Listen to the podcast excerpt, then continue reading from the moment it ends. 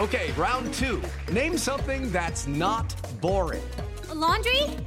Ooh, a book club. Computer solitaire, huh? Ah, oh, sorry, we were looking for Chumba Casino. That's right. ChumbaCasino.com has over 100 casino style games. Join today and play for free for your chance to redeem some serious prizes. ChumbaCasino.com. No purchase necessary. Full prohibited by law. 18 plus terms and conditions apply. See website for details.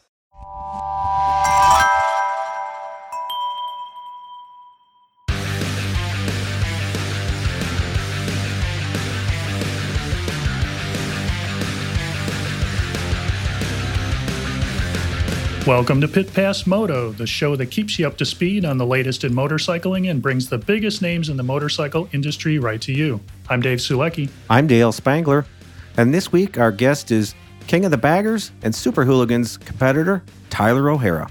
Moto America is the official sponsor of Pit Pass Moto. Moto America, home of AMA Superbike and North America's premier motorcycle road racing series, features 10 rounds and 20 races of the best motorcycle road racing on two wheels. That's seven classes, including Superbike, Supersport, Junior Cup, Stock 1000, Twins Cup, and the ever popular King of the Baggers and Roland Sands Super Hooligans. Don't miss a minute of the action with Moto America Live Plus video on demand streaming.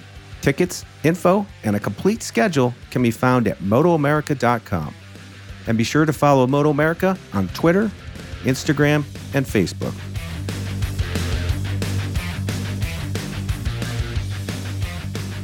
This week's Pit Pass Moto All Access segment, uh, we want to talk about amateur motocross and the Loretta Lynn's Amateur National, which took place last week. And uh, congrats to all of the racers and all of the champions that made the commitment and spent their week down at the ranch. It's always a good time down there, weather permitting, because it's always brutally hot and it's going to rain at least one day. So, uh, hats off to those people that made the trip with the uh, completion of the amateur nationals, kind of wanted to talk about the state of amateur motocross in the United States. And Dale, kind of get your opinion on uh, where you think things are at, because I think Loretta's paints one picture of what amateur racing looks like. What are your thoughts on amateur racing in general? From the outside looking in, things certainly look very healthy. I mean, you watch it on TV, they had the live streaming all week. This is definitely a destination event concerts, tons of activities going on after the races are over, big sponsors coming in with like Monster Energy buying in. So, I, you know, from the surface, uh, on the surface, it looks like everything is just on fire, which it is. But I think in the big picture, it's also kind of a little bit concerning that it's become pretty expensive, you know, like events like this to go for an entire week. Most people have these huge 100,000 plus dollar rigs that they stay in all week. And so, you know, of course, cost of bikes are expensive now. So to commit to an event like that is a is a pretty big deal these days. And so I think it says a lot about where motocross is that this amateur race is this big, but it's also a little bit concerning on the, the local level where I think there's a big difference between a local racer now and a national level racer. That's for sure.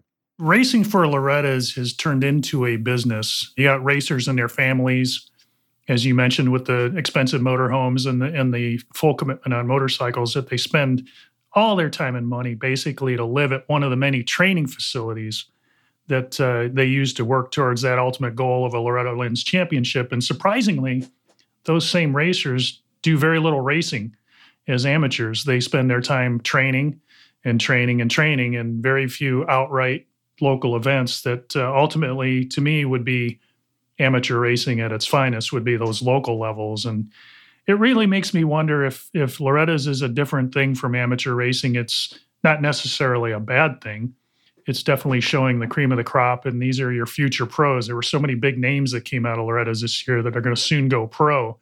But uh, I tend to agree with your statement about the local level which I believe should be the feeder event for an amateur series of this size. Definitely there seems to be some separation and it's definitely two different things.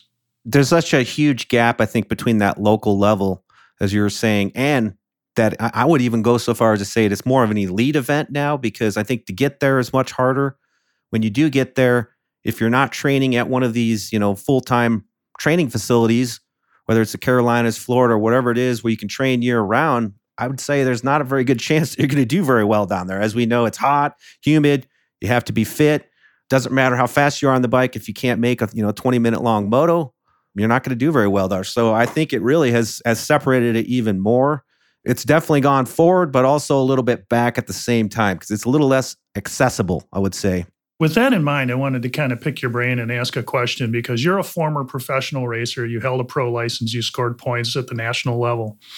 And this is a hot button topic whenever Loretta's comes up that former professionals are allowed to attend and race the event in some of the age classes, which I guess in some ways kind of concerns me because I'm a 50 plus guy that uh, could possibly qualify down to go down there based on what I, I know about local guys that I've raced against that have made the event. Not to say that I'm the, the guy that's going to go down there and win it, but uh, lining up to former professionals like uh, Mike Brown or Barry Carsten in the 50 plus class is kind of concerning because uh, they tend to go a lot better on a motorcycle than I ever will. And are they really truly an amateur, I guess? And I just wanted to get your opinion. I'm I'm not saying it's a bad thing.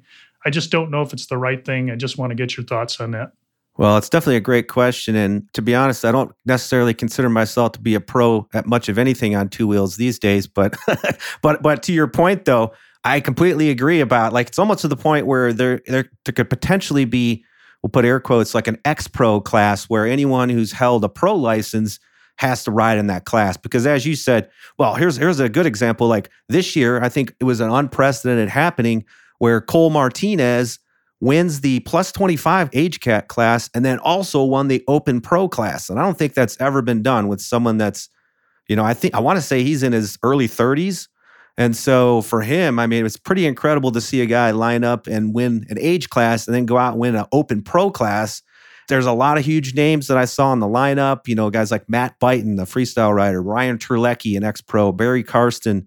Like you said, the list goes on and on. Michael Alessi, you know, back there again, uh, riding in the uh, an age class. And so it's it seems like that's a huge part of it. You know, if anywhere from 50s to 50 year olds is what makes Loretta Lynn's unique.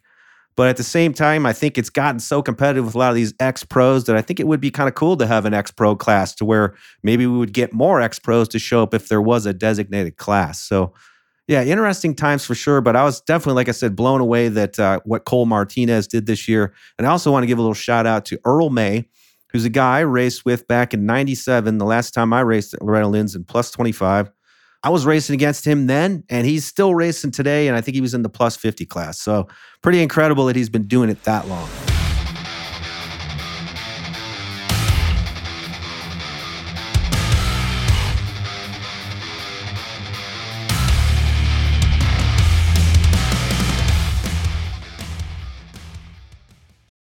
Without the ones like you, who work tirelessly to keep things running, everything would suddenly stop Hospitals, factories, schools, and power plants, they all depend on you.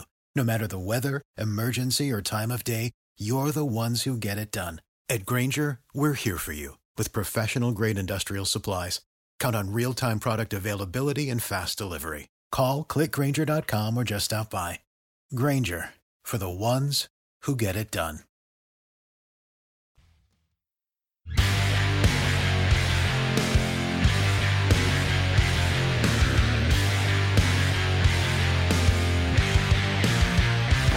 Welcome back to Pit Pass Moto, King of the Baggers racer and Super Hooligans champion, Tyler O'Hara. Welcome back. How are you today? Good morning. Thank you guys.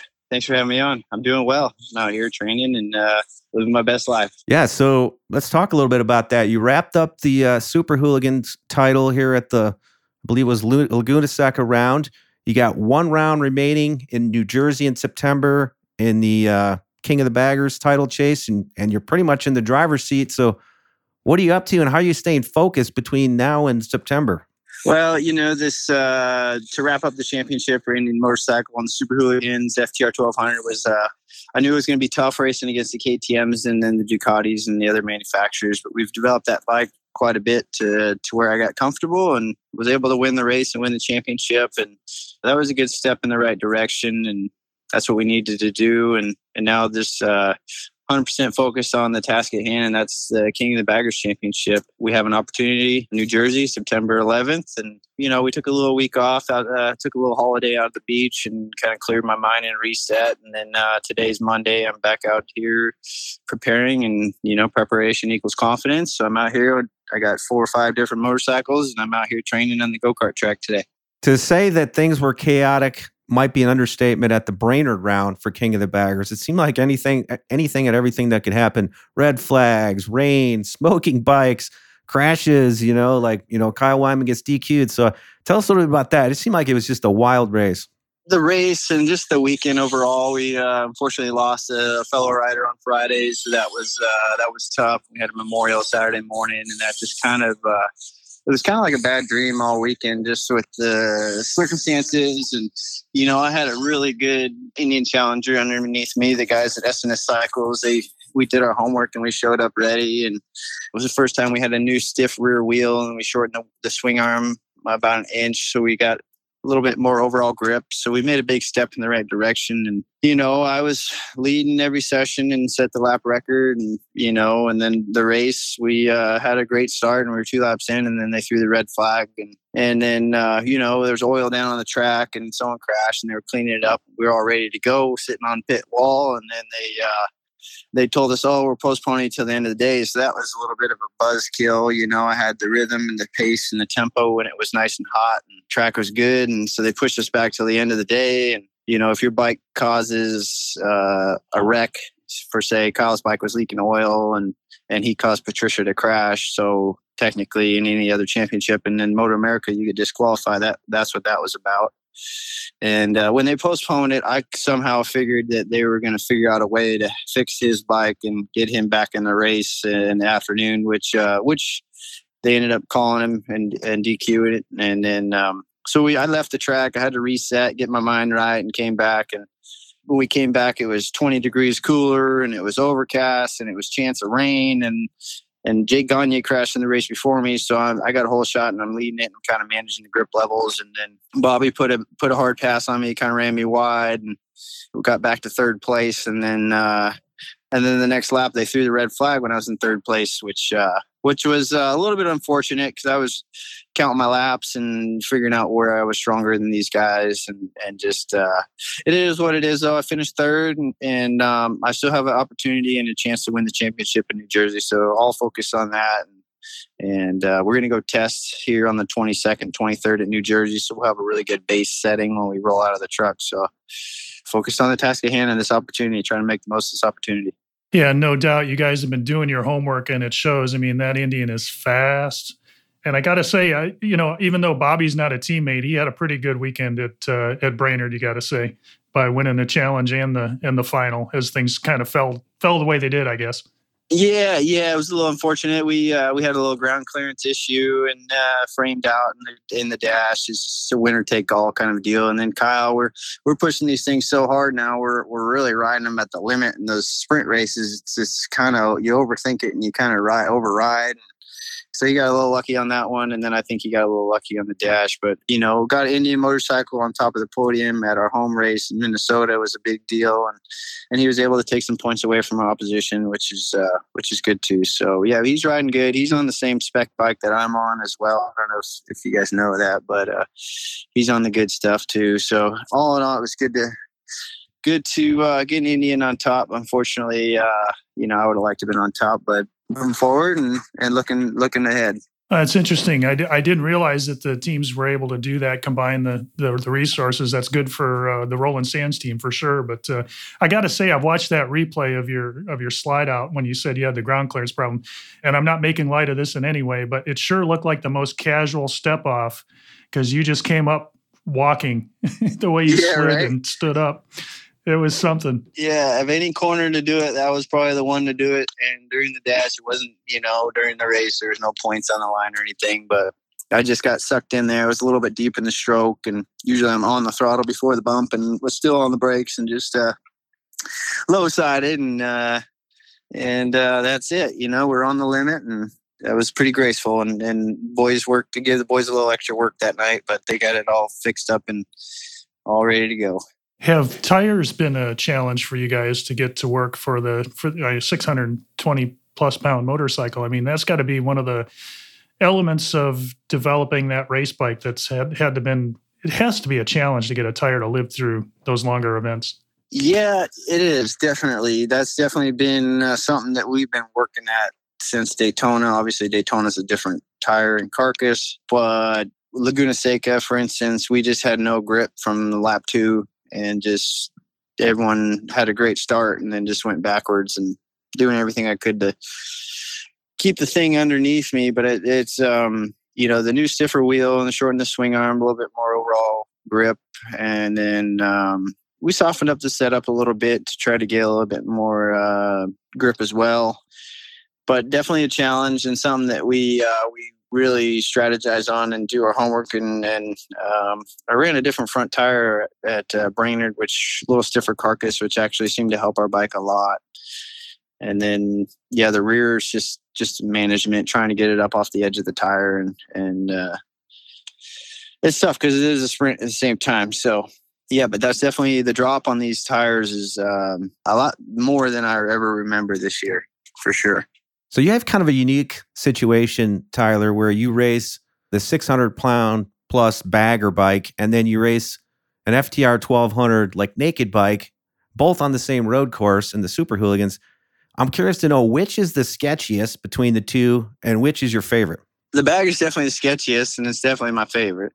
That's my niche. I'm good at riding big, heavy bikes, and uh, started out going faster on the bagger, and then we were faster at Laguna Seca on the FTR, which uh, which I was pretty surprised. But once we got the FTR sorted, it's uh, it's a joy to ride, and they're both pretty fun. They're unique. The the bagger's just got more power and more torque, and you can you can really burn the tire, and and uh, the, the the acceleration and the torque on that thing is just unbelievable compared to the 1200 but they're both super fun to ride for sure and being able to get more track time on the 1200 really helps the bagger program for sure well i can tell you love that bagger bike because your stand-up wheelies are absolutely epic i was looking at the one from i don't remember if it was if it was in Wisconsin or not, but like one of them, you just were like standing. I think the announcer even was like, "You got this wobble going in your wheelie," and I'm like, "How does one practice those type of wheelies without just destroying a bike?"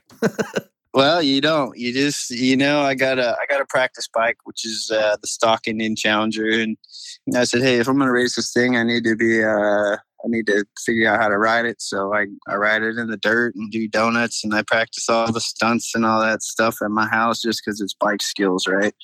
And then, uh, you know, when you win a dash for cash against your rival at their home track in Wisconsin, you get pretty jacked up. And uh, I just let I sent it, and the guys came in like, you know how long that was? I'm like, I have no idea. Like it's a thousand feet. So I was just pumped up and and uh, excited and and just having fun and entertaining the fans because they come out and they want to see us and we put on a show and I'm I'm just having fun.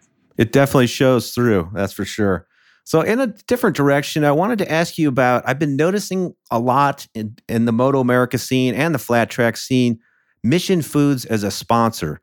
And I've just noticed that they really just seem like they're all in on on the support, supporting a lot of racers and teams.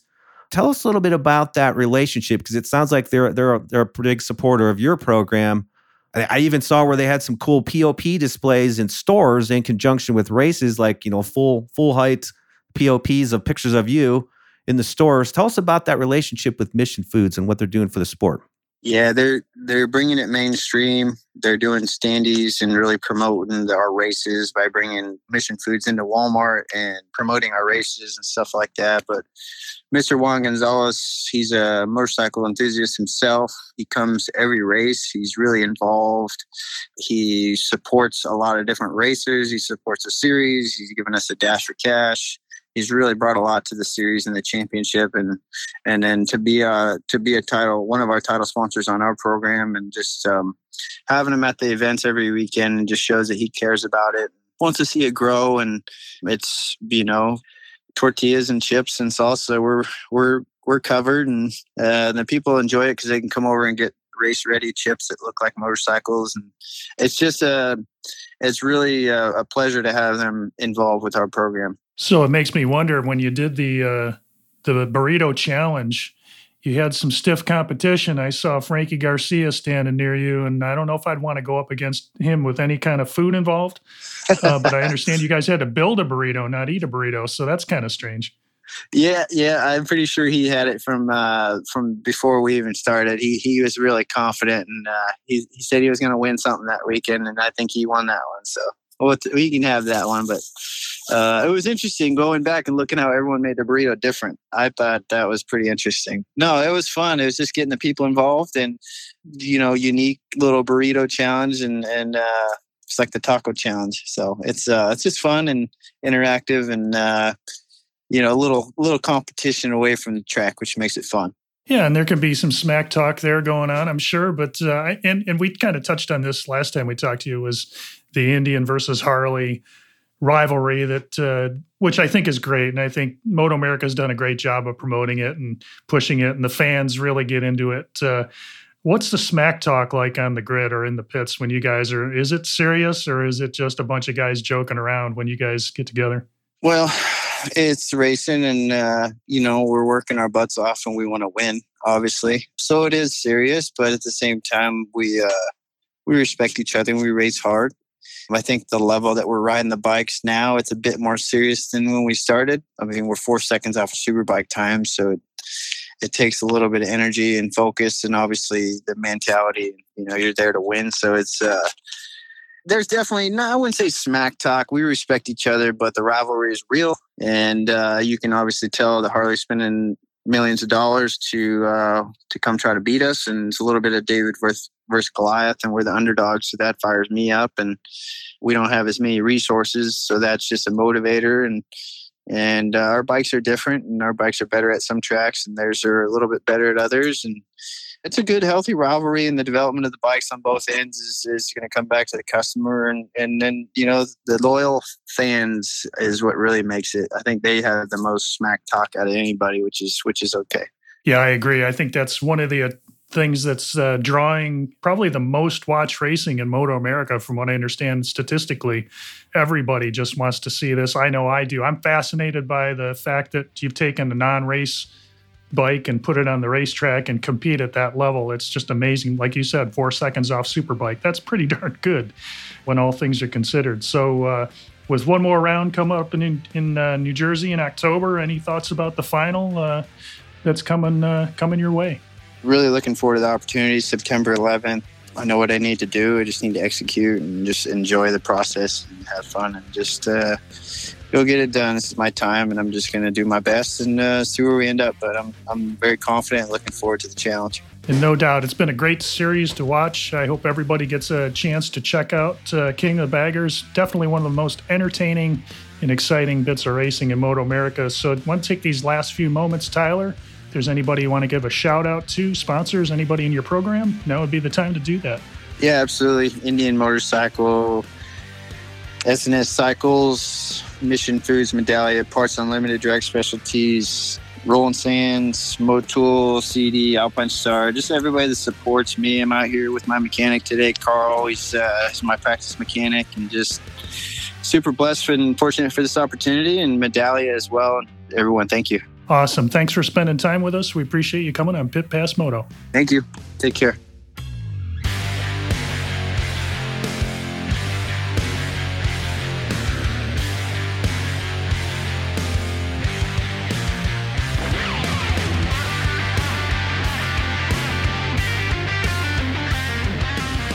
If you enjoyed this episode, make sure to follow Pit Pass Moto on your favorite podcast app so you never miss an episode. If you have a moment, please rate and review our show. We'd really appreciate it. You can also follow us on Twitter, Facebook, and Instagram, and visit pitpassmoto.com, where you can check out our blog, listen to past episodes, and get your very own Pit Pass Moto swag. This has been a production of Evergreen Podcasts. A special thank you to Tommy Boy Halverson, producer Leah Haslage, and audio engineer Eric Koltnow. I'm Dave Sulecki. I'm Dale Spangler. See you next week on Pit Pass Moto.